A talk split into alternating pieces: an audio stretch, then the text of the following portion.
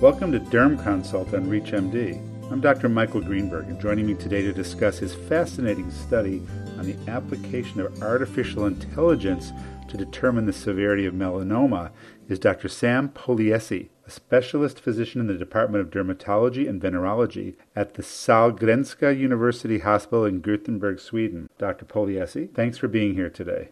Thank you for having me. To start us off, can you tell us how you first got the idea to use artificial intelligence to help determine the severity of a patient's melanoma? Well, as you might know, there's been a lot of publications during the past four or five years within dermatology, and most of these have been conducted in order to put correct labels on dermoscopy and clinical close-up images of certain skin tumors and skin disorders. We think it's really important to find neat applications where we can pre-operatively have a better understanding about the melanoma depth. And as you are well aware of, most melanoma cases are quite easy to find. In fact, most melanomas are found by patients and not physicians. However, it's very hard to know pre-operatively whether a melanoma is in situ or invasive. So we really wanted to use the power of convolutional neural networks to, to aid us in this quite frequently occurring binary classification problem. So that, that was the basic setup or um, the background for our investigation. So once that light bulb popped in your head, how did you go about testing your theory?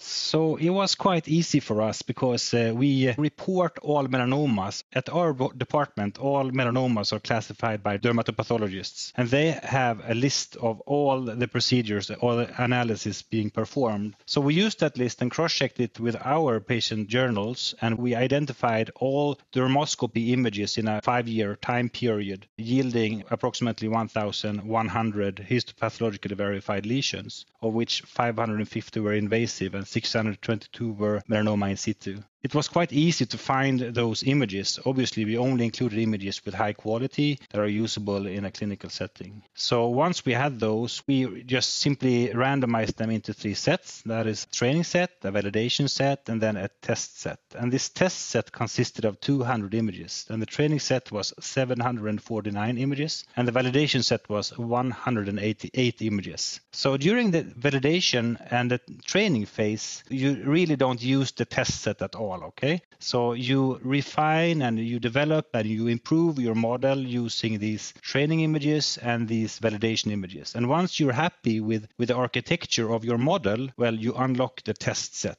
and you only have one shot at this. And these 200 images, well, we let the model decide whether it was a in situ melanoma or invasive melanoma. And the neat thing is that we can also compare this evaluation to dermatologists' evaluation. So we let seven independent dermatologists classify the same 200 lesions, and then we compare the output of the algorithm on one hand and the dermatologist's combined answer on the other hand.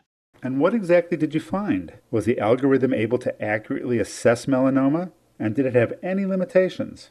Well, uh, you have to take into consideration that we only included 749 images in the training set and only validated them on 188 images and the test set was only 200 images. But so the test set was fairly small. That is, of course, a limitation. However, the algorithm performed in absolute terms. I mean, it was outperformed by dermatologists. So there was no, in fact, there was no difference in the AUC in terms of accuracy rate on the test set if you compare the combined dermatology score and the CNN outputs. Of course, there are several limitations to this investigation. We only included in situ and invasive melanomas, and in a real life setting, of course, a dermatologist needs to be aware of dysplastic nevi, common nevi, and dermatofibromas, and all of lesions that sometimes can look very similar to melanoma. And if I was to show a, like a cat to the algorithm, it would only select from invasive or in situ melanoma. So, I mean, you have to be very cautious about this algorithm in a clinical setting. And of course, a dermatologist uses a lot of extra information, such as patient history and whether the lesion is raised, and a global assessment, a comparative approach of the lesion, and whether the lesion arises from chronically sun damaged skin, etc., family history of melanoma. In a real life setting, dermatologists integrate so much more info than just simply a dermoscopic image. The clinical image is obviously very important as well well. You have to remember that most patients at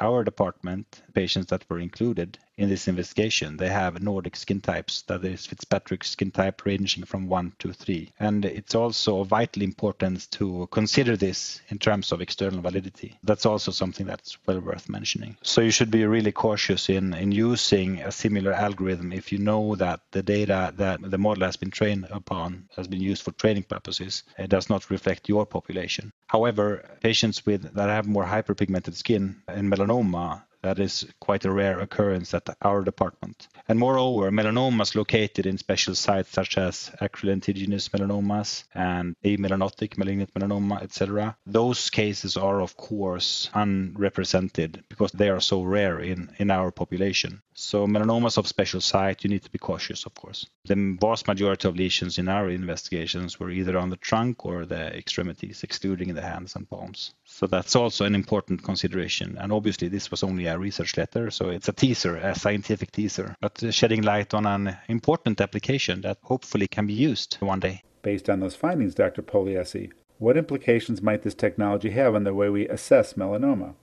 So the model as we speak today is, I mean, very premature. It's not ripe for clinical use. It needs to be further refined and also evaluated in uh, prospective clinical trials where the dermatologist can have access to this information in a prospective setting. I mean, that's key. And in fact, there are only, I mean, not, not many prospective clinical trials integrating clinical decision making in combination with machine learning outputs in a real life clinical setting. And so that is very much lacking today. And of course, we'll need to develop this algorithm further and also integrate the clinical close up image and possibly also other meta factors such as uh, whether the lesion is raised and well as i said earlier other clinical uh, important information obviously so uh, I wouldn't say that the algorithm today is mature for a clinical setting. However, it is a very frequent binary classification problem, which is really hard for dermatologists in selected cases. And it is appealing to find novel targets for machine learning tools. And this is uh, an important application, in my opinion, could really help us in selected cases to increase our sensitivity and specificity if that model is developed further and, I mean, achieves well in in a prospective setting. So this is the first grain of seed in an upcoming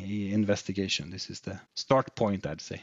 For those just tuning in, you're listening to Derm Consult on ReachMD. I'm Dr. Michael Greenberg, and today I'm speaking with Dr. Sam Polesie about his study on using artificial intelligence to assess melanoma. So now, Dr. Polesie, I'm sure there are lots of dermatologists out there listening to this who might be starting to worry a bit and view artificial intelligence as a threat. What would you say to them? In fact, we have conducted attitude investigations whether dermatologists and also dermatopathologists are concerned about this development with an increased AI use in clinical practice. And at large, I mean, these responding physicians, they're not, and particularly not young physicians. And young dermatologists will certainly find these tools in the not too distant future. And of course, we'll need to be wise in finding the correct tools in specific selected clinical problems, such as this one. So I wouldn't be too worried. I mean, the dermatologist or general surgeon will still need to perform the surgery. However, if the surgeon has an idea that this melanoma is in situ, you can preferably choose a 5 millimeter surgical margin and then possibly avoiding another unnecessarily subsequent investigation because the histopathological margin was too narrow narrow or positive. So that's really what it's boiling down to. Also, that information is also important for the patients. Let's say that you have a really worried patient and, well, your primary suspicion is melanoma, but you can say that, well, I suspect this is an in situ melanoma, which is, of course, much more benign lesion. You can provide that information preoperatively to specific certain degree. I mean, I think that it appeal to our patient as well. Of course, it, it, the pathology, histopathology report will be still be the gold standard, but if you can convey some important information to the patient, that's nice as well. So, I mean, to answer your question, I wouldn't be too worried about this development. I'd say let's embrace and welcome this in development, but let's be wise in selecting the appropriate setting for machine learning algorithms. That's really interesting. So, what's next for you and your team? Are you hoping to continue diving into this line of research? So this is a fairly new research line within our research group, and we, we have the, developed a new algorithm that is only focusing on clinical close-up images. And it's the same kind of setup. We retrospectively collect all clinical close-up images from our department, and we exclude those with too poor quality, and we let the convolutional neural network decide whether the lesion is in situ or invasive, and we give the exact same problem to uh, dermatologists, and we'll see how they perform in the same task. And well, we have done that, and we are now analyzing the results from that investigation. And in the future, obviously, we'll integrate the dermoscopic image as well as the clinical close up image along with relevant metadata. So that's the ultimate aim. But of course, bringing this mm, product into the market, that would involve a lot of red tape. And so we're not definitely not there yet. The next step would be to take this to clinical prospective clinical trials to see how useful it is in a real world setting. And also, of course, to share all the data, to share all the dermoscopic images. Because, I mean, we will eventually die one day, but the data will still be there. And it is very likely that the models that we develop today will be very, I mean, immature, but within 20, 50 years, we would have succeeded and we would have expanded our knowledge. Perhaps that's the most important thing that we can do today is to share our data. Thank you so much, Dr. Polesie, for being on the program. Thank you so much for having me. It's been a pleasure. For ReachMD, I'm Dr. Michael Greenberg. To access this episode and others from Derm Consult, visit reachmd.com slash dermconsult, where you can be part of the knowledge. Thanks for listening.